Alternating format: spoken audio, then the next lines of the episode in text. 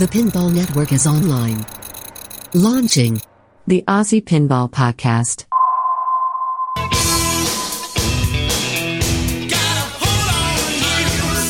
Hello, and yet another Aussie Pinball podcast coming hot off the heels of the last one, episode 18. And this time I'm joined by a good friend of mine, David van Ess.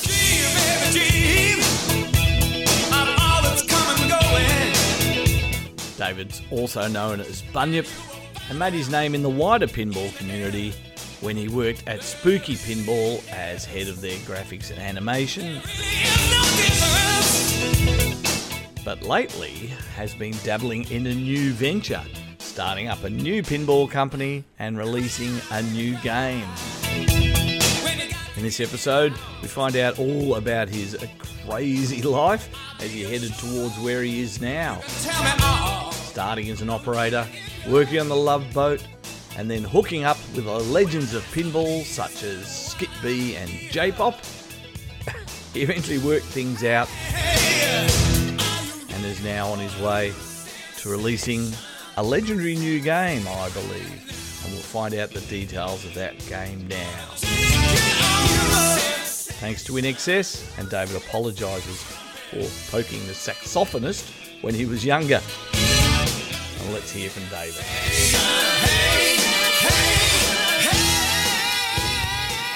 So joining me from, do you have to clap first? Deep in the heart of Texas, David van Ess, who we all affectionately rather refer to as Bunyip. Uh, where did Bunyip come from? What's the, what's the name? The origin? Why did they call Bunyip? Was a horrible creature that lived in a swamp. Still lives in a swamp in Australia, mate. Come on you, now. You or the Bunyip?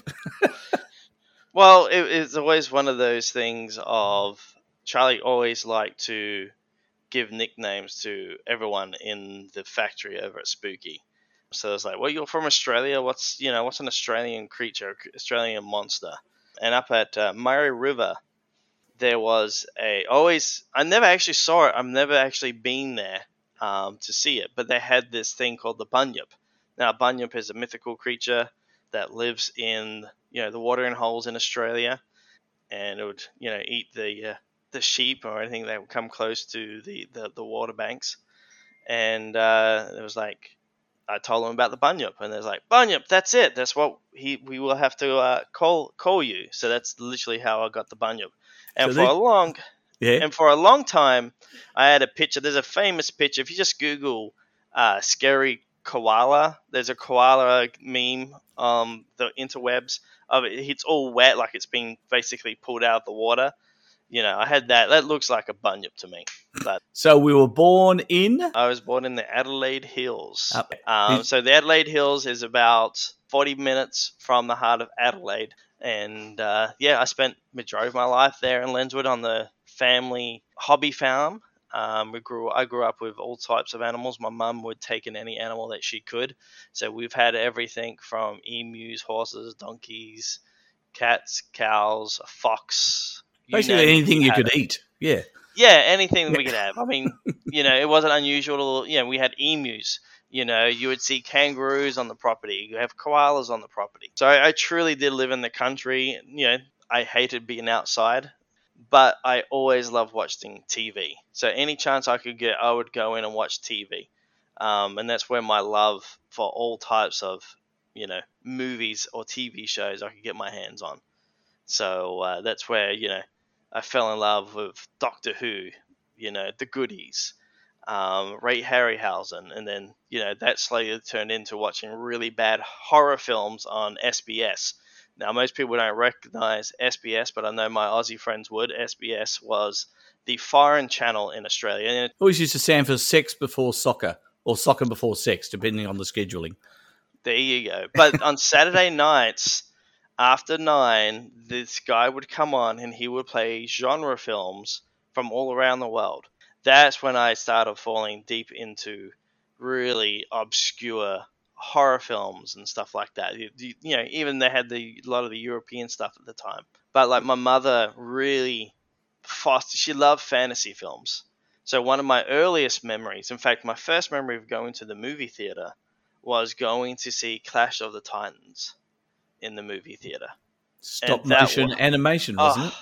Yeah, abso- uh, yeah, exactly right. And it was just, you know, live action with stop animation, and that just blew my mind. So you you finished school, and did you go directly into a career involving movies? This where it'll do- dovetail into pinballs.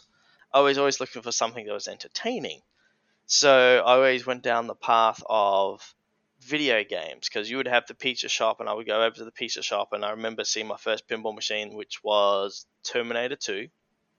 Um, had Terminator 2, had Judge Dredd. We didn't have a lot of money back in those days, so I'd always watch other people play the games. I was always fascinated by pinball machines, but we also would have a Mortal Kombat there and a Street Fighter.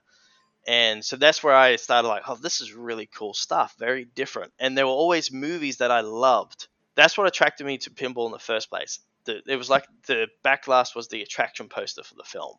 So it was like, oh, Terminator 2, I just watched that film. That was amazing. I'd walk up to the pinball machine. I'm like, oh, I recognize that, and that was in the movie and stuff like that. And then you'd see people interact with it, and it was almost like they were re reliving the movies through the games, right? So this was almost like this is your opportunity to live that part of the movie. So that always fascinated me. So my father was always trying to, you know, get me to think of ways to start a business or do something, you know, something with my life instead of being in front of watching movies or playing video games, which I was always doing.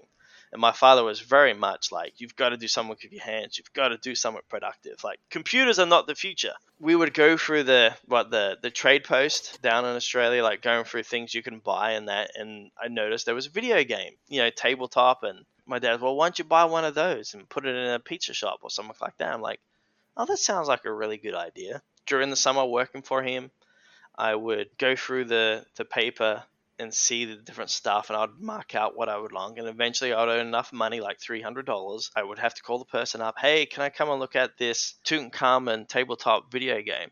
Yeah yeah come on down. And we went down there and, and it was a warehouse full of video games and pinball machines and stuff. Um, but I was very much set on the video game because it was in my price point. And as I was looking at it a East Star Wars caught my eye and me being a huge Star Wars fan I was like there's a pinball machine, Star Wars pinball machine. So I said, can I look at that? And I'll go over and look at it and go, well, how much is that? And I think it was like $800 or something like that. And my old man's like, you can't afford that. Like, you're not going to get that. Look at Tutankhamun. So I went over and looked at Tutankhamun and I end up buying it and just talking to my dad about, yeah, how we're going to do this. Well, you just have to go up to the pizza shop and ask them if they'll put it in there, which I did. And I did that and uh, it started bringing in a little bit of money. And my dad goes, "Oh, okay. Well, you want to get another one?" I'm like, "Oh, yeah." And I guess he was hard up for workers, so my dad offered me. He goes, "Well, I tell you what. If you work for me, every dollar you earn, I'll match it to buy another video game." And I'm like, "Yeah, you okay? That sounds good." So I started working for my dad, and I guess he was keeping track of the money I was saving. So I called up the same guy that had the uh, Tutankhamun, and I want to come down and buy another video game. All right, I'll see you in the next couple of days. And I go down there. I really had my eye on that East Star Wars. And I go over there and I'm looking at it, and it's like, yeah, I think I want this, Dad. And Dad goes, well, you don't have enough money. I know you saved like, you know, 150 bucks. The most you're gonna have is 300. And he didn't realize I've been working for my grandmother picking raspberries. so I was like, no, I've got 400, Dad. And he's like, what? I pulled out my cash and he's like, "Yeah, you little." I ended up bringing East Star Wars home, and that was where that was my first star, uh, pinball machine, and it just grew from there. It went How from old? How old were you then? 16. Okay, then it- entrepreneur. well done. I'm not bothering about the video games. Like I just want to do pinball machines, and I didn't choose my. I, I wasn't like the the uh, typical route person. Like, oh, you'd buy this pinball machine because it earns this. I was like, oh, Data East Phantom of the Opera, dude, that's amazing. Because the backglass was amazing. Playing the game was horrid, and it never earned well on location. But gosh, that was a beautiful looking game. Right. Um, and then the next one was Tales from the Crypt because I love Tales from the Crypt. So every movie, every pinball machine I bought was based on themes that I love. So that was Phantom of the Opera, Data East Star Wars, Tales from the Crypt, Doctor Who, Twilight Zone. You can see the pattern here. you know? yeah. So it was really being dragged in. Theme was always really important to me because it was taking me back to those moments of when I watched those films where I was like, oh, wow, that was something amazing. And then eventually, because I love film so much, and I made friends with a guy down there called David Code. He used to work at a Timezone. And I used to, so right next down to my dad's work, he would go off to do something and there was a Timezone. I would just go and hang out down at the Timezone because they always have lock ins. You'd pay your, what, 10 bucks and you get locked in for a couple of hours. Um, I would hang out with David Code and we'll talk about arcade and pinball machines. But he was a special effects guy. So I was like, You're into special effects? I want to make movies. I want to make movies. So we would just hit up and start chatting away. And then he turned around, is was he goes, Hey Dave, because there was no film schools in Adelaide at that time. He goes, Hey Dave, there's a stunt academy opening up in the Queensland Gold Coast. Why don't you go and do that? And I'm like, well, that'd be a great way to get into the movie industry, right? Like, I have no experience. I'll go and do the Stunt Academy up on the Gold Coast. It's right next to Warner Brothers. Let's see what happens. So I, so like, all right, I'm gonna do this. And my parents were always, dude, they were so open minded. So that was my first foray into filmmaking. I went and joined the Australian Stunt Academy. I went through that, got my certification. So I've fallen off buildings, hit by cars lit on fire, falling off buildings, being shot, punched, you name it. And that was I just sort of that. Saturday night in Surfers Paradise. Yeah, right. Nothing um, Um, the Stunt Academy. so I went and did that, and I was actually offered an armory job. Um, so while I was at the stunt school, uh, the armorer that would do all the like uh, the Warner Brothers um, Police Academy stunt show, he would do a lot of the armory work for that, but also do the films up there. He offered me a uh, internship to do armorer work, which I thought would be absolutely amazing because you know weapons in Australia are not readily available and here I was being offered a job to play with every type of gun you could think of, plus exploding things up like legally. It was like, what more does a teenage boy want? you know. Um, so I was dead certain. To, I was dead certain to go and do that. Um, but I went back to Adelaide because the the, the certificate was done, and the, I couldn't start doing the armory work for another six months. So I went back to Adelaide. Austra- the Australian um, what was it called? Pride's Film School opened up for the first time. And while I was waiting to come and do this armory work, my my friend David Coe was like, "Well, why don't you go and join the film school? Like you've got your stunt academy certificate. Well, go and get the their film and television certificate, certificate one and two. So like, oh, well, why not? Let's go ahead and do that. So I jumped into that and that's when I got all my formal training in film and television. So everything from producing, editing, writing, directing, and stuff like that. So that's where I really learned all my skills in the film and television. And then right after that, I went into doing TV commercials, uh, TV shows, pilots, doing the Le Mans when it was in Adelaide in two, in 2000. Um, anything to get a paycheck so I could a go out with my friends drinking and having a good time and also buy more machines to put on location. So right, we we got heavily into movie making in Adelaide, and what did you outgrow Adelaide and have to move to America then, or what was the transition No, overseas?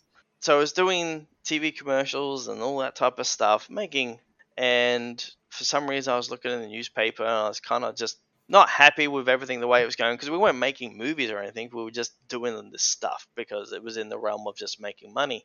In the back of the newspaper and in the em- employment section, it was like, you want to work, you know, film and TV people to work on a cruise ship, uh, seven month contract in the Bahamas. And I'm like, seven months in the Bahamas filming people? That sounds pretty darn good. And I was like, I've always been a person like, huh, why not? Like, like, what's the worst?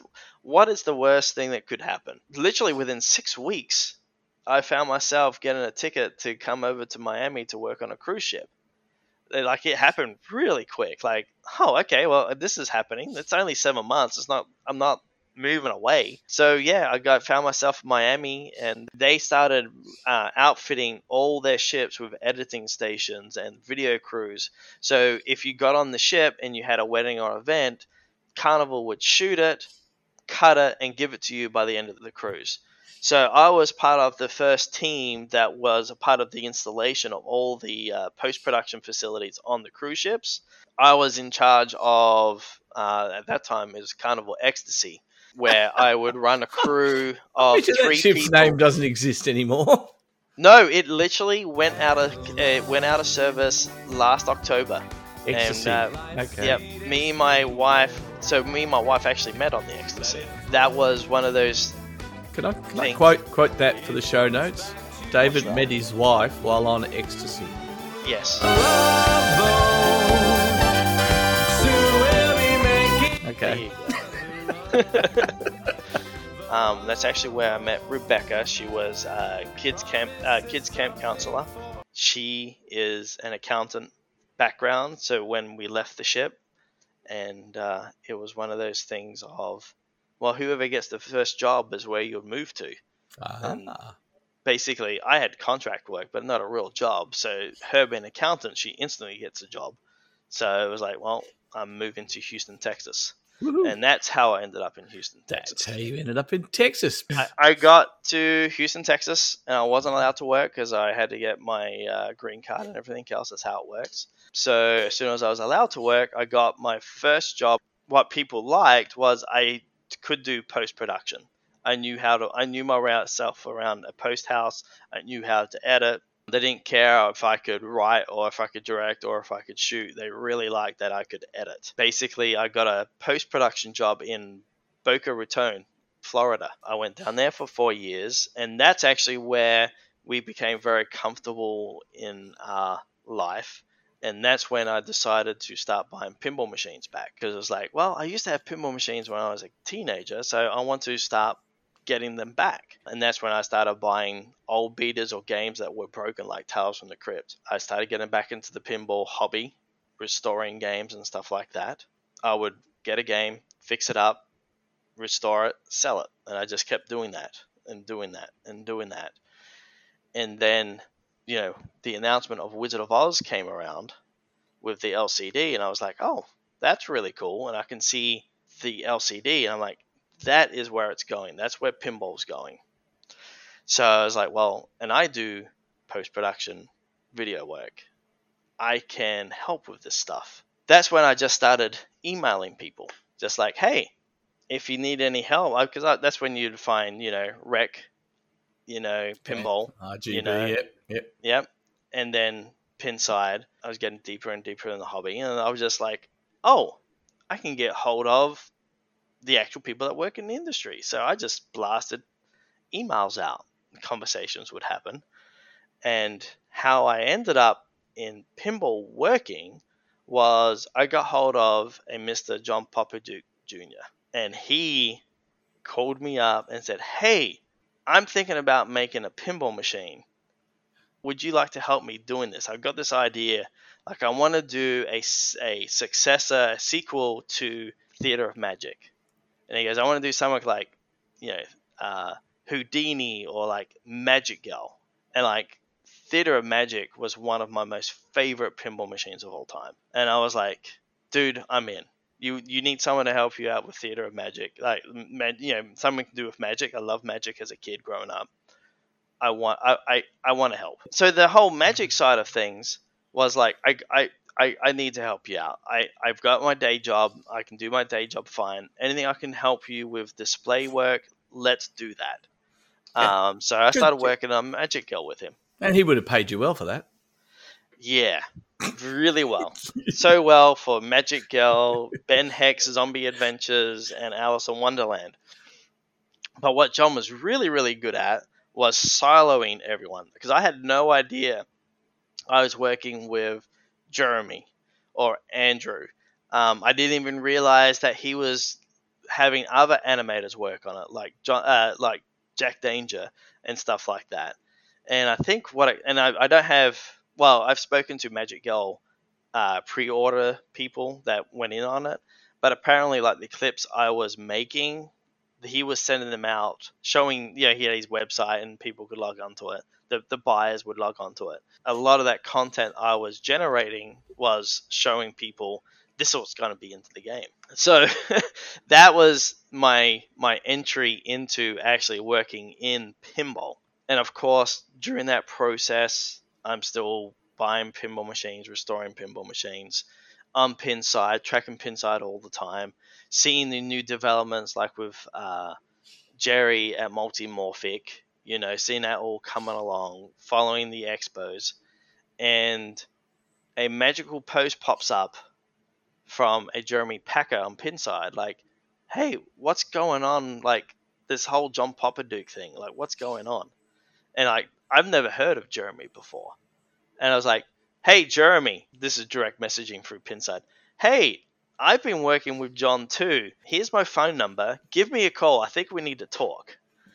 and that's basically how I got my introduction to Jeremy. He called me up like, yeah, I don't know what's going on. It's like, well, I don't think so, things are going well with John right now. Like something's not right. And that's when the whole J-pop thing all kind of exploded. Obviously, people saw Jeremy's work, ended up working for the biggest pinball company in the world. I was still looking to be involved in pinball. So from that point, I uh, was looking to do more stuff, and a group of people came out with a little pinball machine called Predator. I love Predator. Like you could this pick is him. awesome. You could pick him, can't you? Oh, mate. and um, I put 250 bucks down on buying a Predator. They saw my name and they saw that I was working for John, and they hit me up for their next game, which was Experts of Dangerous.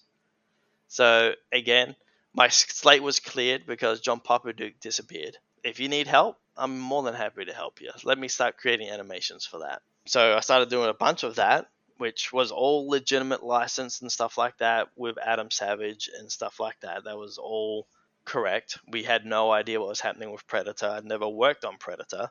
I was I had money in Predator because I was going to get one, but everything when I was working on Experts of Dangerous was correct. The license was there, everything. So I worked towards on that game. And then we all know the history behind Predator and how that went sideways and the expose happened on that. So that project slid sideways. So by that time, again, I'm communicating with people in the in the industry in the hobby, and I've been watching Ben Heck come up with Spooky with America's Most Haunted. So chatting back and forth, and they just released America's Most Haunted. Talking to Ben at TPF, he's like, "I am not doing another game. I can't. I do not want to do it." I said, "I I would potentially help program it, but I'm not." redoing what I did on America's Most Haunted. And David, it sounds like you should be working for Charlie because I'm not doing it. And that's when Ben introduced me to Charlie. I was wearing a Haunted Mansion t shirt. Charlie looked at me once at TPF. He goes, We need to talk. We need to hang out. Like, you seem to be the right guy. And that's when I got pulled into Spooky to start working on Rob Zombie with David Fawcett um, and Charlie and we started just grinding on it. So my very first production game that came out was Rob uh, was Rob Zombie. That was the first game that came out. And then Eh. from that, so so I was just brought on to take care of the animations and basically help, you know, figure out what we're going to do for the rules and stuff like that. So was that the first color display, or was Big Lebowski first? Oh, to- probably. Well, so Pretty close. it, yeah, it's all in the same Hmm. same realm. I th- it's hard to say. I wouldn't, couldn't tell you because I know we're very proud of it, and it was also really paying because like so I'm doing all these animations at 720p. Like look at these beautiful animations, and then Ben and Parker inform me like yeah the the highest resolution is like 120 by 48 or 38, and I'm like I can't do anything with that. like it was like all right, well, let's start running through the animations and then simplifying them down to make sure that you could see them. Because by the time you crush things down, it starts looking yuck. So it was a huge learning curve for me. You know, it was, it's kind of funny, like, you know, with Rob Zombie coming up with the bowl save. And I remember showing that to the guys at Spooky, and they're like, I don't know if we could get away with that. And I'm like, well, what's the worst that you can do? Like the whole point of approvals is you take it to them, you show them. If they don't like it, you don't have to use it. But if you if you like it, if they like it, we can get away with it. Now, And surely I- enough times passed, one was cut out. One animation you did, Charlie said, even I said, we can't have that. Something to do with putting the coin in the coin slot, I think. Yeah, it was an insert. It was it was I was like this is straight from you know the the William the back in the nineties day where you'd have the coin that would go into the insert showing you did that. So I did the exact same thing, but it was pushing a coin through the skin of an arm. Oh, So that's that's what it was, right? But when you shrank it down, cutting someone's testicle off. well, but the thing is, when you when you shrunk down the animation to the small display, you lost all the definition of that it was someone's arm that the coin was getting pushed into. So it looked, it it didn't look great at all. Oh, And um, anyway, they took the game to uh, a concert at Rob Zombie to his backstage so he could give approvals and stuff to it. And uh, they were going through the game, talking about the game. I wasn't there. I was, this is all hearsay what they came back and told me. And they said, "Well, we want to show you the bowl save animation because we're not sure if it's appropriate that you want for this game." And uh, he was like, "Oh, yeah, show us." And they put it on, and uh, his wife Sheri goes, "That's amazing. That's got to stay," and it stayed. So that bowl save, like she she absolutely adored it. So I was just like, "Okay, cool. We're in the right vein of what Rob wants for his game. We can just keep going at this." Yeah, there's a ton of stuff in that game that was very much a first in pinball. I don't Yeah. think there's a, I don't think there's a display as gross, as intense, as adult rated as Rob Zombie. you settled in at Spooky. Yes. Next game. See, I have to remember. I, I probably can't tell you what they're in order, but it was definitely. I think Domino's was the first one up, and actually that game, I think is very underrated. In fact, I am actually chatting with someone right now to get another Domino's game, like to get a Domino's game because I don't have one. So this is the first time I actually start working directly with the licensor. Working with them and them allowing us to do whatever we want was really an awesome experience with Adam. Adam was the guy that basically commissioned the Domino's pinball machine, and the wizard mode in that game. Like we've we, so we did Rob Zombie. We probably tripled the animations for Dom- for Domino's Wow. just because we could. The wizard mode, you actually end up fighting the knockoff versions of Little Caesars and Poppy Johns, Oh. you know. So we do all this stuff. I mean, we had access to the Noid video game, so there was actually have all the music from that. You know, it was just like it was really a fun project to work on because it was the first time I was dealing directly with the licensor and finding out what they wanted and then basically catering to how to make that product the best it can be. So this is the first time you got involved in licensing as well. Well, it was a, I didn't I wasn't involved in the licensing side of it. It was definitely the approval and getting their input on how to make the game. Like how what they were what they would approve, what they wouldn't approve. Right. But the Um, licensing does come up later, doesn't it? we do Domino's, and then the next one after that was the Jetsons. That's actually the first time we were dealing with Warner Brothers. Um, but again, I was just the animator. We were handing this stuff off, sending it off, hoping for approvals to come back, and what would, what wouldn't, and we would move on because that was a contract game as well. And then, so we did that, and then the next one after that, I think, is TNA. So on TNA, we No had licensing. no licensing, but Scott had already started doing some animations for his game because it wasn't intended to be for production. So a lot of the stuff he was using that it, it was common common rights. So we had to go through and it's like, well, let's go through and do this where we own it.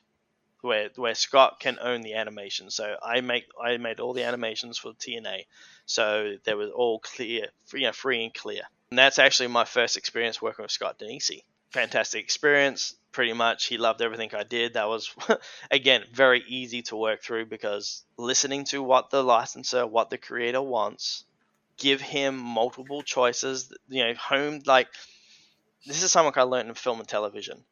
I would have producers that would come in to watch an edit of mine. I would have certain producers that trusted me and would go back and forth and would get the edit done. I would have producers that would other producers that would come in. I would show them the edit. We would spend all day making changes, and by the time the end of the day is, we've basically reverted back to my original edit.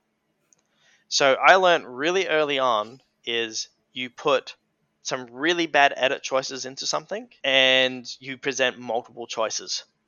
So basically, instead of them wanting to micromanage everything you do, you give them something really obvious to focus on, and everything else moves out from that point. So that's when I learned really quickly is listen, understand where they're coming from, give them three different options, and then focus down on that. And that's when you really get to understand and try and figure out the direction they're going to go. And that's something I learned on Domino's. That's something I learned on TNA and that's when we jumped into Alice Cooper.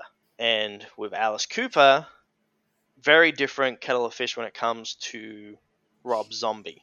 Rob Zombie didn't have much involvement. He was just like, you know, Rob Zombie when he said, "Oh, we're gonna like," I remember Ben and Charlie telling me, "Oh, we want to do this roadie game. Like, you're going on tour, like you're a roadie working for Rob, and you're traveling the country, and you're going to be doing this, this." And Rob's like, "Nah, don't like it.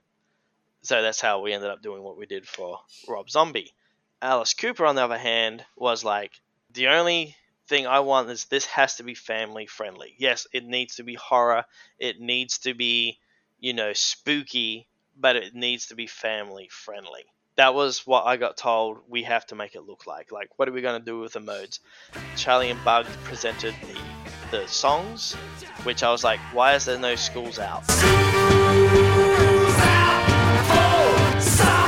Like, schools out is like we need schools out but they were very much focused on this was escape from his castle these are the songs we want to do let's do all the theming around these modes so okay well what creatures are we going to have for this we're going to do a werewolf here we're going to do a frankenstein here we're going to do all these different characters throughout here bugs and insects and stuff I do find it it has to be a family friendly game. You've got a song about having sex with a corpse in a freezer and a song about going to a disco and shooting everybody. Disco who?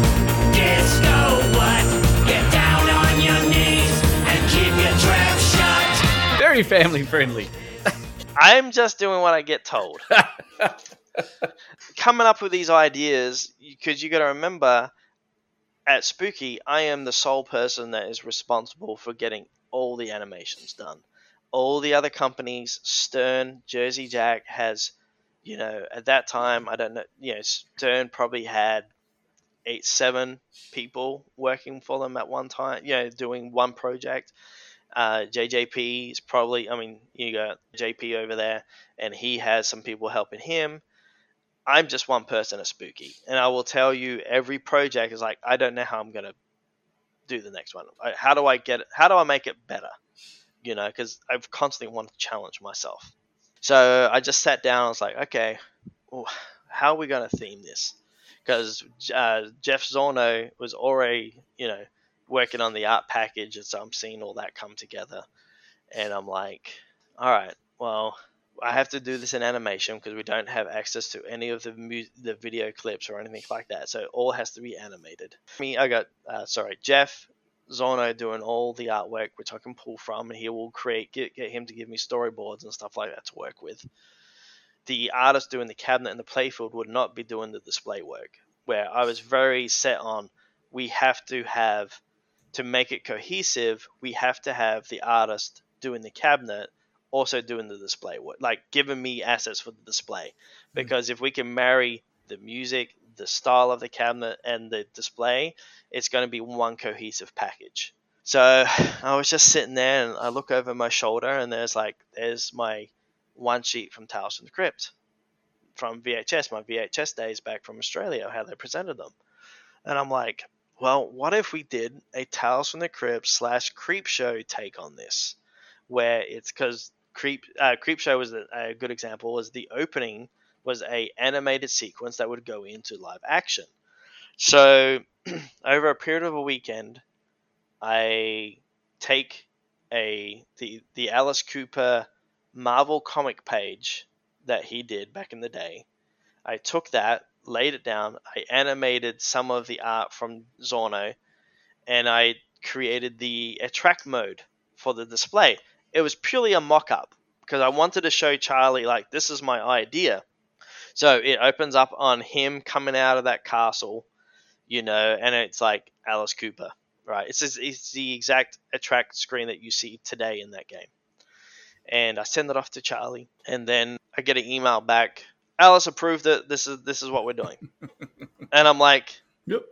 hang on, this was a rough. Like I like this was for you to tell me if I was heading in the right direction. And it's like, okay, we've already got approval. This is the direction we're going. so that's when we just went. You know, that's okay. Well, I know the path. If this is what Alice loved, that's the direction we're going. So then, then from that point, me and Ben, Ben, Ben and me would do the storyboards. He did a lot of the, you know, we'd sit there from eight at night to midnight doing storyboards. Then we'd send that off to Zornow to get us the elements, and then I would go in and animate all of that, like all the insects, you name it, we did it. So Yeah. Purely, purely coincidence. The four silhouettes for the four players. Just randomly, two girls, two guys, one. no, it's completely based on. Scooby Doo. we, like we always wanted to do Scooby Doo. We always wanted to do Scooby Doo. You're So admitting it. Ah, Oh, 100%. It was always based on that. Um, but you know, they're not they're they're, they're stylistic. yeah, they're not the Yeah, copyright. They, they are Yeah. not the copyright. They uh Jeff Zornow's take on Scooby Doo. Ah, Um, beautiful. So, and at that time we had we did not have that license at all. But what brought us back to Warner Brothers? So we did Alice Cooper, and at the time Charlie had started talking to Adult Swim. And at that time, we needed more license. Like, so Alice Cooper did really, really well. So we needed more licenses. And so Charlie was working on his angle and stuff like that. And he was like, Well, David, do you know anyone? And I was like, Well, I've got, you know, what else can I do? I'll, I'll give it a go. And I've had some, I got some friends in the industry and stuff. So I just started talk, talking to people. That's literally how I started to go into licensing because we needed another license for a pinball machine. Started meeting with people, going out there, talking, showing, just doing the typical, you know, shaking hands. Charlie started talking to Adult Swim, and I said, "Well, I'm going out to the licensing show. Why don't you uh, let let's let's let's have everyone meet everyone?" And that was the next big one. So Rick and Morty. There we go. You got the Yeah. the hot property. And at that time, we were trying to get a project for Scott. Scott, you know, get him and getting doing another game for Spooky. And it was just the right place at the right time with that IP. You know, they were looking to make it happen, and we were there willing to work with them. So it was one of those again working directly with the actual filmmakers, the animators, and what can we have, what can't we do, licensing certain music tracks because obviously Scott wanted to do in like music, which he did. Um, but there were obviously certain songs that we had to have for the game. So again, just well, just a little bit of negotiating, seeing what they can do, what we can't do. Always got to push the envelope a little bit, and they would push back. And it was one of those games. That's when Bowen was brought on to to work on Alice Cooper, which then he became the lead rule design on Rick and Morty with Eric in programming. And uh, I remember we all flew into Chicago to Scott's house, and we spent, I think it was two nights or one night, two nights, maybe one night, I'm not sure. But we just sat there and we watched every episode of Rick and Morty with pen and paper. It was like, what can these modes be? And it wasn't like there was one person that said it has to be this, right? We had ideas like Scott already had a layout in mind what he was doing. And that was just a really great experience working with those three guys and making that work, you know, having input from everyone, even AJ and people from the floor of Spooky getting involved and stuff like that. It was a really good experience. So we did Rick and Morty. That went the way it, it did and it went well. And we kind of wanted to go back into the horror direction. And that's where Halloween came in. And I had relationships with those guys. That's when that game got picked up with Spooky and that game came to be. And at the same time as we were doing that, Charlie was talking to Ultraman. Ultraman was picked up and brought along for the ride as well. How much longer were you at Spooky after that license was obtained? Actually, I so while that was in development and working on that on that project, I had secured Scooby Doo for for them and two other IPs for them after that as well. Which were to be to be announced. That was all the time that COVID started coming about, and that's when things changed worldwide. Because you got to remember, when I was doing all that, I was still living in Texas, but I was traveling up to Wisconsin, you know, once a month. You know, driving. I would drive up. I would fly sometimes, but mainly I would drive up there back and forth. And I did that for oh, a long time. I mean, I worked for Spooky at that point eight years, Wow. How long's At the drive? It's a long way. 18 and a half hours. Bloody hell. Okay. Good. Dedicated to pinball. Very good.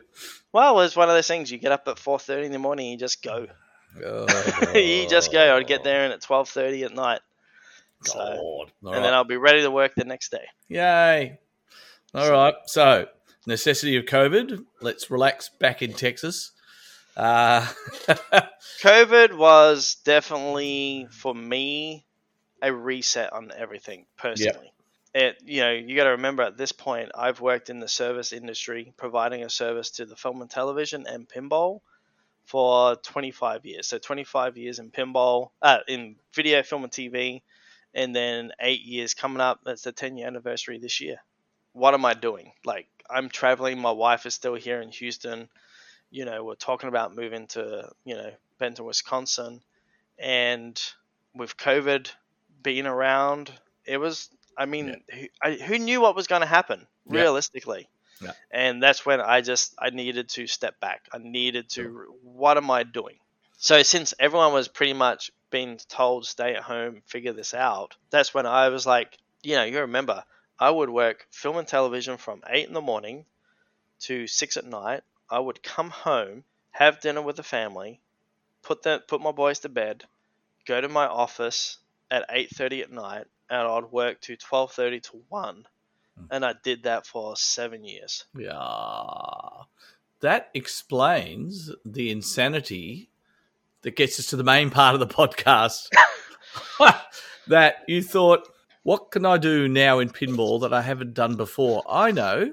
I think I might start my own pinball company.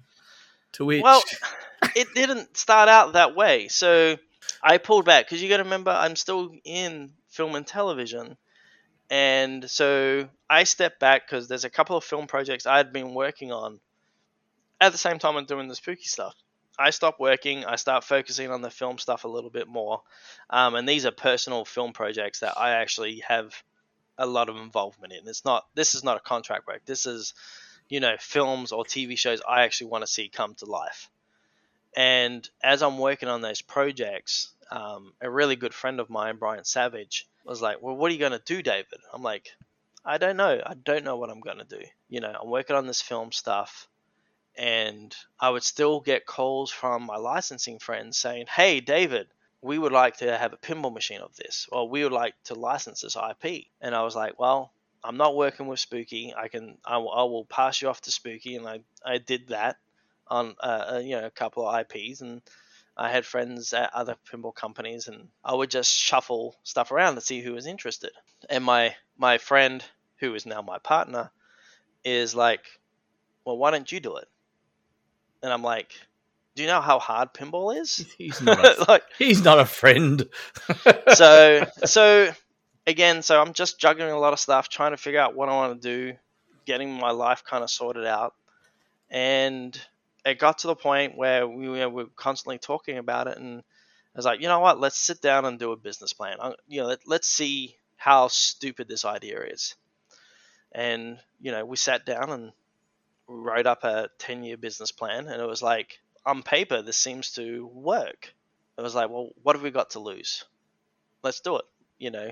Why don't i serve myself this time round? Because what have i got to lose? Nothing. Like with covid and everything else it could end tomorrow you know? So what have i literally what do i have to lose at this point? Sanity, money, hair color. Here's the thing, mate. You can't take that with you when you're gone. You know what? So let's have a good time while we're here. Okay. And um, yeah, just started like, all right, well, this IP wants, you know, w- really wants to work with me. I did my pitch, and they were like, absolutely, we've got to do this. Off we went to the races. You know, it was one of those situations where everything was was going really, really well. Then we hit a ton of roadblocks. Hmm. Um, but what was important for me and Brian was what we saw of a gap in the industry, which was the, the things that we loved about pinball in the early in the 2000s was not knowing what was coming out. When Stern dropped a game, you had no idea if it was Tron, Rolling Stones, Metallica. Like you'd get that trailer on the Monday or Tuesday morning, you were excited, you wanted to learn everything about it, you got involved, you talked to your friends about it. That's when the community just lit up and everyone wanted to be involved. That, I hate to say, has gone from the industry. Everyone has little insiders. Everyone has some people piece of information. And when you've worked, I, I like to say, when I've worked as long as I have in this industry, there's nothing to get excited about anymore because you roughly know what everyone's doing. I mean, I hate to say it, but that that kind of kills the excitement about why I love pinball in the first place. Was finding out that new thing. You know, like you always hear stories of people in in Chicago that would go to their local arcade and there would be this new game that hasn't been released, you know, and they're testing it on location and there was that exciting thing that you found. You know, that magic of finding something new I feel like has gone from this industry a little bit because everyone wants to know what everyone's doing. The genesis of this company, which we'll get into the name shortly, is we wanted to make a product that people can get excited about again. You know, work with people that didn't want to leak stuff, that we, you know, make a product that we as collectors, Brian and me, and uh, people people that work for us, will go, that's what we want to see in the IP. That's what we want to see in a pinball machine. So we approach it as who are the licenses looking for a game? How are they going to, what can we get from them to make a game exciting for the fans of this IP? And how do we tell an amazing pinball story with it? Those are the foundations of what Barrels of Fun is. And uh, that's what kind of fired us up again because it's like if we can make games that can make us excited again, then people will get excited again. And that's what we wanted to bring to it. And where's the name come from? Barrels of Fun? Barrels of Fun. Well, it's one of those things that we were trying to come up with a name of what we're going to call this company. And it was just really frustrating to come up with something, you know, because you go down the typical pinball, you know, naming things like, oh, pinball this, pinball that. I got so frustrated with being asked, what do you want to call it, David? What do you want to call it? I'm like, well, this is just such a barrel of fun in it.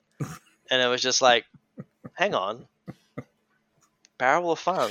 Uh, so it stuck. It's just like, you know what? We are having a barrel of fun. It really, it's hard. It's not, it's not for the faint of heart, but it beats doing a regular job. there you go. Ah, cool. And should we reveal the title now? I think some people will know, but there are still some people who don't know what the IP is. So, what's your first game? Our first game out of Barrels of Fun is going to be Jim Henson's Labyrinth with David Bowie. TriStar Pictures announces the collaboration of three extraordinary talents. Jim Henson, creator of The Muppets and Dark Crystal. George Lucas, creator of the Star Wars saga. And one of the most innovative forces in modern entertainment, David Bowie. Together, they will take you into a dazzling world of fantasy and adventure.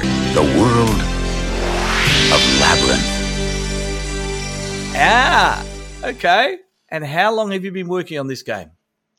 So I've had meetings with the Jim Henson's company back when I was at Spooky, um, and there was a guy called Shane there, and uh, we talked about it. And I was going through their catalog, and obviously I told you how much I love Dark Crystal, and Labyrinth was another one that I really, really enjoyed as a, a teenager. But when I started looking more at at their IP, I started focusing more on Labyrinth because we're talking about pinball machine. A pinball machine that has paths, ways that can change, and you can grab the ball and you can make it do something. And the whole point of that film is you are trying to find your way through a maze to, you know, to basically defeat the Goblin King. And so when I started putting that together and thinking about pinball rules, it felt like a perfect fit for a mode-based pinball machine. And the the Henson Company and the Bowie Estate have been just fantastic to work with because they weren't looking just to stick a sticker on a product. They really wanted the IP come to life. And when we put the pitch to them on how we're going to do this and the layout and the concept, but when we showed them the depth that we were going to do, they were like, how can we not do this? We are stewardships of these IPs. You know, if we can't do this justice, we shouldn't be doing it. And for So those who just- haven't seen Labyrinth yet, do yourself a favor, find it on a streaming service somewhere, grab a DVD, just just a little bit. It was made by Jim Henson, as we said, who directed it alongside George Lucas, who you may have all heard of, of Star Wars fame. Stars Jennifer Connelly and David Bowie. It's a kids' movie that's actually quite frightening in parts, but a great family movie and a great first title. It's just amazing. No one's done it before. What's interesting about that is, you know, a lot of people love or hate it. When I started doing the market research, looking at the metrics on this IP, was the demographic on this, and that was what was very interesting to me because the people that love Labyrinth is right in the demographic of pinball. The other side, though, is it's also very female friendly. Yeah. And I actually thought that was a very interesting take on it. I'm going to ask the, the funky questions now. Lots of companies starting up at the moment. What's the chances this game is going to be mass produced? No, but it has to be mass produced because I'm making it. Yeah. So- but how many of you are making it? How many people are there? How many are you planning to release on release So- of the game? So, starting again, going back to Barrels of Fun, the reason we're doing this is we've seen many companies fail at this. And a lot of the time want they want to show their product out early to get people excited because I also understand that because they're very excited about the product they're making. They want to get people to see it. They want people to get excited just as much as they're excited about making this product. But what makes us different is we're making our games. We have a facility. We have a 20,000 square foot factory here in Houston. We have 68,000 parts in our facility to start making games. In fact, we are making games right now. Games are going into boxes right now. I did not want to come to market without games in boxes, period. Because if I don't invest in myself, if I don't make this happen, then there is no company. So, you know, I have to invest in myself. I have to invest in the people that I have around me. Right, as of right now, I have over 12 full-time employees. We are expanding that. This doesn't include the subcontractors that I use on a daily basis. And I am employing, I am basically interviewing people on a on a weekly basis to keep growing the facility that we have right now, because we have to have games going into boxes. That's what's important when bringing this bringing this game to market. So on reveal, the game will be available for purchase. right now we are as this podcast probably comes out is we are heading to chicago expo for a preview of the game for people to get hold of it so when this comes out you will know you will see the teaser you'll see the trailer you'll see the people behind the game we'll have over we'll have 10 games in boxes on route to expo right now with another 10 rolling off the line and another 10 behind that it is you know again we can't come to market unless we have gaming boxes and games rolling off the end of that line. Is it where we want it to be? No. Did I expect us to end up in a battle with Russia halfway through me building this company? No. Did that disrupt the whole supply chain after COVID? It certainly did. But you know what? It doesn't matter because we're paying for these games going in boxes right now because I don't expect my customers to do that. And playfields? Who's making the Playfields? playfields? the number one question. So I'm not making my own playfields. I am relying on a very good company to do so, and that would be CPR out of Canada. We have seen what happens with playfields, and I'm not saying we're not acceptable to it because playfields are made out of wood. It's an organic matter, depending where it comes from and how it's treated. You can't control those things, but what you can do is look for some of the best people that make playfields, and uh, CPR is right up there. And very happy to say that we have CPR playfields. I think this is yeah, this is the first time that CPR will be providing playfields to a manufacturer, which is Barrels of Fun. Nice. Who's on software and game design? Uh, programming, put it that way. Programming. And rules. So, so there's actually multiple people on this. So we got Phil Grimaldi, who is leading up the rule design on this game. We've also um, Bowen Kerins, also leading up overall balancing and game rules as well. So Phil Grimaldi is a a uh, scientist who specializes in how people learn and remembering things. So he is ranked 136 in the uh, the pinball uh, rankings. How I actually I met him was back in the early 2000s when he moved to Houston, and I was helping. I was in the group, kind of running the Houston pinball scene, and he wanted to started doing tournaments. And uh, he goes, "Hey Dave, how would you feel if we started running tournaments?" I'm like, dude, I have a kid. I don't have time. I have a newborn. Knock yourself out, man. If you want to run the tournaments, you go ahead and do that and uh, he's he basically set up the Space City Pinball League here in Houston, which absolutely exploded here in Houston. Like the pinball scene in Houston owes Phil a huge debt the way he has set up the scene. It's so inclusive. It's so much fun. What he's done here is amazing, and I brought him on to do the rules of Labyrinth because it turns out he is a massive Labyrinth fan. He thought I was crazy. I don't think he believed I was actually going to create a pinball company, but he was quite happy to sit down and start creating rules for this game that he didn't think was going to exist. so Phil Phil jumped on for the ride. So we got going on that, and then I had to bring on a full time programmer, and that would be in the name of Eric Priepke. Do you know who Eric Priepke is? Oh yeah, he used to work for Spooky. Yep. Well, he did Rick and Morty with them. So when I stepped aside and I started playing around with this stuff, I you know I had a great time working with Eric, and uh, I said, "Hey, dude, I I've got this game. Would you be interested in working on it?" And it turns out he was a huge Labyrinth fan, and he was like, "Dude, I would love to do it." So he he jumped on board as the official programmer on the game. He's been kicking butt here as a full time employee at Barrels of Fun. He even left his day job to come and work for me. So- cool. Who's the artist?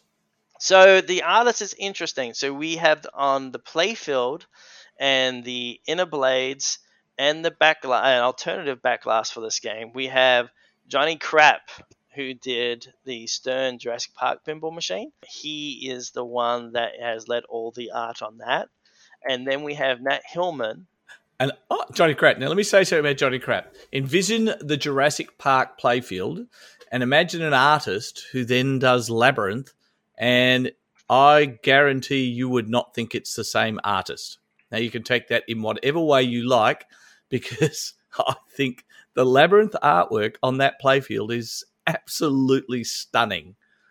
Yeah, I mean, Not that there's anything wrong with Jurassic Park, Johnny, but Labyrinth is just another level. well, John came on and uh, he really knocked it out of the park. So on the cabinet art and the the David Bowie backglass and the full cabinet art, that was done by Nate, um, who did he actually does a lot of the posters for Disney. He's done uh, all of the Star Wars films, uh, Force Awakens, and so forth. He did a Yeah. lot of those posters. And he was art directed by a very good friend of mine called Johnny Fraser. Used to, he's actually doesn't work there anymore. He used to work for Weta. So he did a lot of the Hobbit dwarf designs and stuff like that. He is an amazing artist, and he is the, I would say, the creative director of Labyrinth. He is a massive Labyrinth fan. In fact, I discovered him as I was working on this game just through YouTube videos. Is Adam Savage was down at Weta, and Johnny was working in the background, and Adam saw his labyrinth set piece in his in his room, and Adam came over and was like, Yeah, just a reminder before you go on, if Adam Savage rings some bells for people, but they can't quite place it, he was one half of the lead of Mythbusters. and Right. now runs a very successful YouTube channel called Tested. So where he basically makes all things that he loves from prop making, visiting prop makers, uh, and just all around tinkering. So he saw the set piece for Labyrinth in the background. Yeah, and he went over there and he ended up doing a whole deep dive because Johnny, at that time, he's a big tabletop game player. And he was actually making a not a life size, but a full size tabletop game for lab for his own labyrinth game because he loved labyrinth growing up as a kid just like I did. So he he has made himself a one to one life size hoggle. He has made life size one to one the four guards just Yeah. because he wanted to. He loves labyrinth. So when I saw this video, just like everything else in my life, I'm like, I need to talk to him. So I just messaged him. He hit me back and like, hey, look, I'm heading up this project. What do you think? And he goes, Labyrinth? Like you're making a pinball machine Labyrinth? Goes, Dude, I love Labyrinth. Like my first pinball machine I bought was Jurassic Park. Like if you you seriously gonna make a pinball machine? And I showed him the, the concepts and stuff. He goes, Dude, I want to do this. Like I, I need to be your creative director. I want to get involved. I can get all these people for you. That's how I got hold of Nate to do the cabinet art. That's where we got hold of Mikey, who did all the 3D sculpts for the game. So Wow. in this game, we have, let me count them up one, two, three, four, five, six, seven sculpts I in can only count six as a hidden one. There is a hidden one. yep. In fact, there's two hidden ones. There's Oh, technically, actually, well, most of them are hidden. Under until you play the game. Yes, and pop outs. yes. but it was like you know it's it, again his relationships what he has built over from Weta it was like why are we not tapping into artists that maybe have no pinball experience and there's nothing better than if you're a super fan of a product Hmm. a pinball machine is the pinnacle of collectibles Yeah. it is a playable piece of art And it's always on display. Yeah. it's always on display and now you get the opportunity to experience that ip this is a world you get to experience for yourself and it was really important when we tackled this this is not you playing as sarah this is your experience in the labyrinth like that was something for me as a kid regarding this ip was sarah made some really silly decisions in that movie like when you fall down a hole and some helping hands grab you and they say, which way do you want to go? Up, Up or, or down? Um, And she chooses down. well, guess what? In this game, you actually get to choose. Do you want to go up or do you want to go down? You know, and Yeah. that's probably an, you know another reason why I think it makes a good IP for a pinball machine because this is not her experience. This is your experience, your experience, your opportunity to find your friends. Go and find Hoggle, go and find Ludo, go and find Sir Didymus, and have them help you get to the Goblin King in the Goblin Castle. And you see know? those frightening pants he wears while singing. But aside from that, up the operating system we're So the using. yep. So the operating system is uh, built in house, and actually that was a, a interesting turn of events. Is David Fawcett? You may know recognize that name. Robbie, Um, Robbie Zombie. Yes, so he worked at Spooky. He worked at Spooky longer than I did. I've always stayed in touch with him, and uh, he stepped away from Spooky a year ago. No, not a year ago. He, he stepped away from Spooky, and when he did that, I kind of reached out to him and was like, "Hey, Dave, you're interested in some work?" And he's like, "Yeah, what are you talking about?" And honestly, I think he was thought I was talking about some mods and that for Pinball Machine because at this stage, I had bought like Pinball Armor and stuff like that, a product for you know pinball and um, like ah you know something a little bit bigger than that he wasn't sure and he flew down here to houston to see what i was doing and then honestly by the end of his three day trip he was like i'm in i'm moving down Ah, So, uh, so David is actually handling a lot of the OS backend of our stuff. Um, he is also handling all our inventory uh, in the facility, tracking, uh, quality control. Yeah, so he's he's taking care of all that for us. Nice.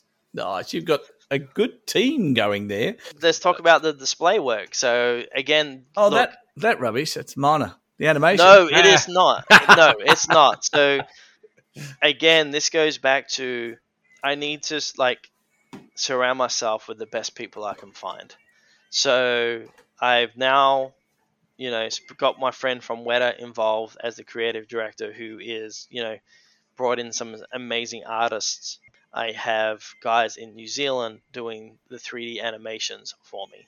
I have a video editor over here called Trent Armstrong that will be more involved in pinball, but he's been doing all the asset creation for this game. It's something, it's really strange for me to step away, but when you're setting up a facility like this, you cannot do everything. And back to my golden rule, I have to hire the best I can get. So I have John Schilberg, Trent Armstrong, they're handling all the video assets for me. Then I also have Blake Desamel. He's handling all of the marketing materials for us. So when you see the flyers and everything else, he's taking care of that all for us. Something I haven't said, you know, is my partner. People don't know who he is, but he has 25 years of experience running under license from Hasbro Transformers and G.I. Joe for 25 years. He's made G.I. Joe toys, he's made Transformer toys. And this is where we're doing a lot of toy creation. So we design all our stuff with our guys from Weta from around the world. We do that all in 3D. We ZBrush all that stuff. We print them out. We see how they look. Then we take them over to our partners, get those done, get those sent over here. Then I looked at all the manufacturing that I would have to do, all the fabrication from people here in Houston, Texas, in Chicago, California, all over the country, bringing them all in here. Right now, I'm working with 65 different vendors from across the world. Yee. It's it's interesting, but honestly, seeing these people step up and take control of this, it hasn't been easy. There, I mean, I've had samples come in that are fantastic, and then when I get the production, they're completely different. But that's why you have a conversation and you sit down and you figure it out. You know, this is why you have a mechanical engineer, Paul Suss. You don't know that name, but you will know that name. He is the mechanical engineer on this game. Uh, and his background is guess who set up American Pinball, their facility, their manufacturing? Paul did. There you go. He set up the whole facility there. He Mhm. worked there right up until Oktoberfest, but he was in charge of setting up the production line. He was setting up all of their infrastructure. That's what he did. He works here full time. I have Right. Travis Mosman. He's an engineer from Boeing and NASA. He is handling all of the other side of the mechanical engineering side of things. What These are all people that have a passion for pinball, Yep. but have outside experience that I want them to put into this. Yeah. Bring some innovation back into pinball. And including innovation, you've got two displays. And for the first time ever, even though there's been a second party version of it, you have a display with animations and rules on the back panel of the playfield. Correct. So I won't say this was a second, a last minute ad, but when we were dealing with creating this world under glass, and there's so many opportunities, like when you look at that back box, and we were going to do these little mechanical things back there, and it just like when I was working on landscapes with my animation team with the display in the back box, I was just like, why aren't we putting that down on the playfield somewhere. Like, how can we do that? And I just kind of got at this point. I actually picked up a bunch of assets uh, at auction at Deeproot, where they had all the long displays and stuff like that. I remember unpacking them from a truck. But anyway, and like, I just like got one out, put it on a piece of wood, gaffy taped it to the back of the machine, and it was like, I think that will work. You know, and when you start doing mechs in the back, because everything comes down to a bill of materials. When we were doing these mechs and we was calculating how much these mechs would to do have things move left and right and stuff like that, I was like, the video display is cheaper than the mechs, and if I turn that into a display, I can expand the world under glass through the back of the machine. And it So looks now- good. It looks and- so good. And now we have an opportunity. Yes, you have the main display up on the back box that everyone can see, where everyone knows where all the scores are. But now we can actually move the actual rules. We can have the goblins now sticking those rules up into the back of the back box, into the horizon. So when you're shooting it, you just have to look up a little bit into the back of the playfield, and you'll see the rules that you have to play by. It just Yes. Yes. Variations in game levels. Are you having CEs, LEs, SEs, LVs?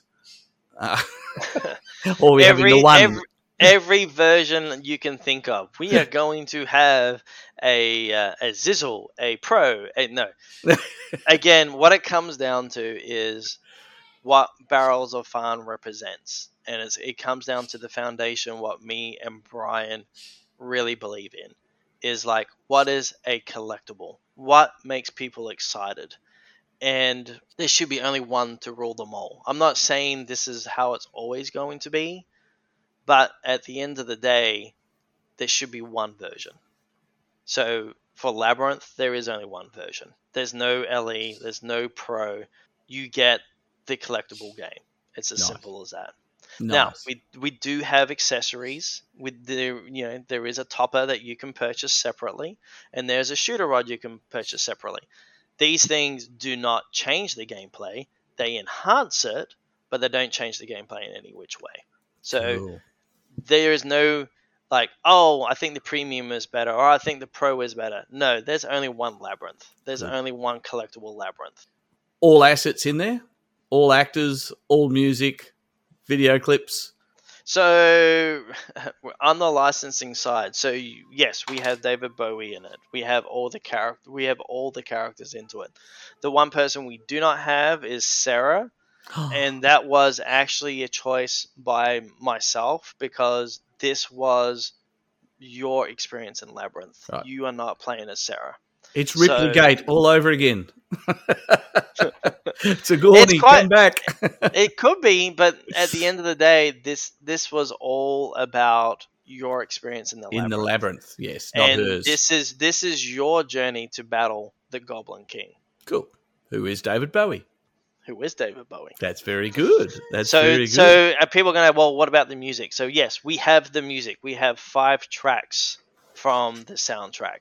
We have Magic Dance, yep. Underground, Chilly Down, As the World Falls Down, and Within You. There you go. So those are the five songs that we have in this.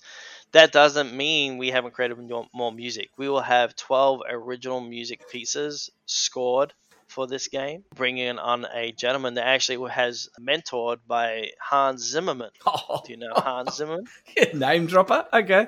so uh, so he is actually his name is Andrew Dish. He is working on creating additional music for this game and plus mastering as well. You know, someone that has also been involved in this project is Scott Danesi. So Scott has actually come down in here and he has redid all of our cabinet audio. So he came down and because we have a f- full full range speakers in the back box, but we also have an 8 inch JBL subwoofer in the back. And uh, Scott came down and we moved that subwoofer around because you want to talk about someone that knows pinball audio. Scott Danesi is the guy. Nice. Um, and he came down and he basically tweaked the sound system on this game to its nth degree. And as he says, there's no perfect pinball audio, but he tweaked this to the best of his ability. So we're so happy to have Scott involved in this project, and he will be involved in more aspects of this project as we go down. nice. Is there any plans in the future for uh, internet connectivity? We will have so our system will be updatable over the internet, correct? Oh, cool. Because that seems That to be is the- everyone's, everyone's slowly getting there, just sort of getting into the 2000s now, making their games internet connectivity. So Well, there are plans. Yep. Yeah, so we, we have already have baked it into our system. It is Good. not in the current game right now because we want to make sure it's really stable. Um, but yes, it has already been worked on and probably will not be ready at game launch, but probably within the first couple of months it will be. You'll be able to update your game through the internet. Now, I'm not going to talk about the playfield simply because talking about a playfield on a podcast is really boring unless you can sit there and look at it. And most people listen while they're driving. Well, But- the best thing about that is when this drops, we will have a Bowen doing a gameplay tutorial of this game. So you will get to know the rules and everything else that goes along with this. So you will see, you know, the five custom sculpts that we got in there, the four appearing interactive sculpts that will be popping up and interacting with you, the magnets working. We really feel like we've put a lot into this game. You know, But I will emphasize, in case you haven't seen it or haven't had a quick chance to zip on, it is not a street level game. This thing has ramps and diverters and everything that moves and bells and whistles. Like it's an extraordinary thing to watch in action. Well, I mean, look, it's one of those things of it's a it's a labyrinth. You have to have multiple pathways. When I set out to design this, every pathway should have multiple outcomes. There is one shot on here which is the right ramp that does not have multiple outcomes on it. It is just, just directly a right ramp, but, But a it good takes example- a rather convoluted path. well, you're welcome. um, but again, like this is a labyrinth. Nothing really should be, you know, straight angled. Everything should be slightly odd. I mean, a good example is the skill shot on this. This skill shot technically has, we've built into it, five different skill shots in it. It's got three flippers. It has three slingshots. It has three ramps. It has metal wire forms. It has plastic ramps. You know, we have all RGB LED, you know, insert lamps, factory installed inner blades, gold mirror playfield plastics, which is a first. We got the 15.6 HD display in the back, you know, with the uh, full range stereo subwoofers that also has interactive full RGB illuminations on them. This is all standard. Powder coating on the trim, you know, again, all standard. But, you know, this has been an absolute passion of mine. And again, I want to make sure I'm making the best product I can possibly deliver with the best people I've ever worked with in my life. I'm putting everything on the ropes on this. yeah, no, it's good. It's good. So Chicago Expo, it'll be out there. Yep. We will have a minimum of four games on the floor. Good. We will have another six games for a private event that we're going to be having there. Nice. So we have a total of 10 games going to Chicago as my team down here is putting another 10 in boxes that week. Lovely, lovely. And don't are you, are you are you polluting mine, or is mine being shipped over to Australia as we speak? So technically, so as of this recording, well, it comes down to when it can get to you, but it will be in a box heading your way. Woohoo! So for anyone to know, when you look at that game getting played by Bowen, that is Yep. Dr. John's game. Yay! And it was nice. Taught it all these good habits, like how to hit things. Do you want me to have him sign it? I'll make sure he signs it because he's down this week. Of So course, you and Bowen and David Bowie, if you can. Good luck. that one's going to be a little bit hard. now, before we go, give me your favourite Australia. What's the first band you saw in Australia when you were back here? INXS. 21st century's yesterday. That was Lovely. uh, that was my first concert experience, and it was a pretty small hall. Seeing INXS live on stage was a, an amazing experience, and I remember running into them at the grand opening of the uh, Hard Rock Cafe in Sydney. Being a young, stupid teenager, I wanted to touch one of the guys, so and, but I didn't end up touching. I actually poked him. One of my kind. Um, it was the guy that plays the sax, and he just looked at me and gave me the dirtiest look and made me feel like 10 inches tall. So I never. You've never poked a rock star ever since. now, give me the fa- give me the uh, favourite Aussie film. so it's not the greatest film in the world, but I think it's one of the best cinematic Australian films ever made, and that was Razorback. Somewhere in the Australian outback, he is waiting. Something big scared him away. Like what? I don't know. But it was huge. It was as big as a rhino. The American animal campaigner who got more than the story she bargained for. And the crazed brothers who protected their own secrets at all costs. You ask too many bloody questions, you know that? Godless vermin. He's only got two states of being. Dangerous or dead. Razorback. Woohoo! The Killer Pig. Killer pig out in the middle of nowhere. Like, We'll, we'll have a clip from that now. Yep. oh, Oh, nothing scarier than a killer pig. you, like the, the what's crazy about that is this is something I learned during film school is like the cinematography. Like there was always a word we use is painting with light. Like a good cinematographer doesn't shoot things; he paints with light. Razorback is a movie that is some of the best cinema Australian iconic cinematography that has ever been put to film. Nice. I'm not telling you it's the best made film, story wise, but you want to talk about an amazing looking Australian film, that is one of them. Nice. All right, everyone. Watch Labyrinth first, then watch Razorback. there's a double. There's a there's a double uh, a double header right there. So yeah, so Chicago's where they'll be at. and then we'll uh, be uh, also appearing at the Houston Arcade Expo that is on the November 10th, 11th, and 12th.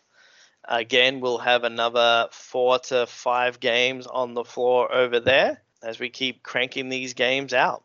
Nice. And is there a limit to the numbers you're going to make? The limit on this game is we're going to do a thousand worldwide. But I also should say we have enough parts to build 1100 of these games, but we expect to lose some of them in progress, as in shipping Uh, dropping Um, screws, yeah, yeah. and dropping screws. Now, distributors are to be announced, I understand. Can people contact you on your website for an early expression of interest?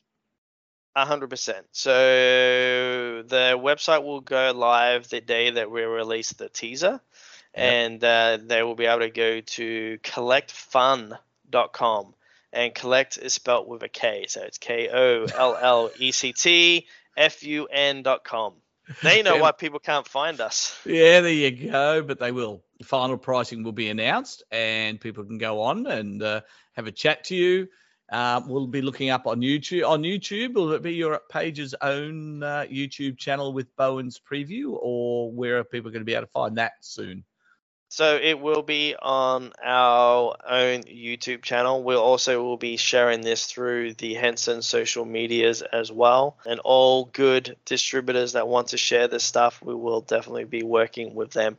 So you will have the opportunity to buy directly from us, but we are will also will be working with distributors in key locations because at the end of the day, people have to have confidence that we're going to support our game and when we're doing a 12 month warranty on our game is we need to have distributors that will look after their customers that is number one to us we have to supply our distributors with parts and games and when something goes wrong that we know that these distributors will stand behind these games and also will help the customers make sure their games are up and running. And that's one thing that's really important to us. Like we could be just slamming games into boxes to get these out, and that's not what we do here.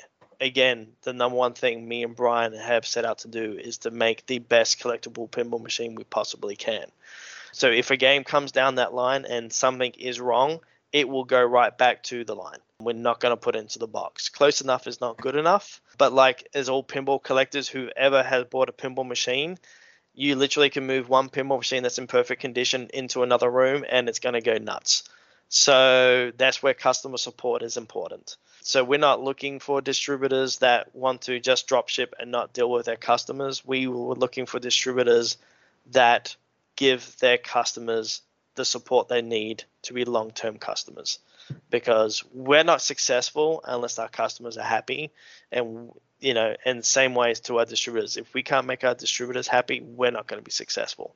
This is all something that we all got to win at this and the only way to do that is to work together All right, David, I'll let you get some sleep over there. i'm awake now i was literally falling asleep All all right, right mate. man I'm Have going to a do good it. night.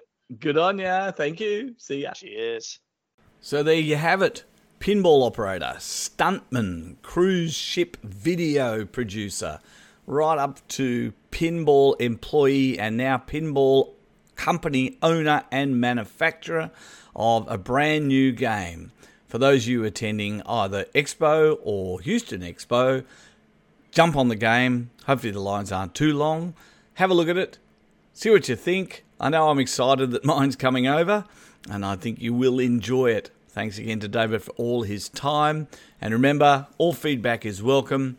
Aussie Pinball Podcast at gmail.com if you want to give any feedback. Catch up with Bowen's tutorial as soon as you can. It's worth it. Thanks for listening.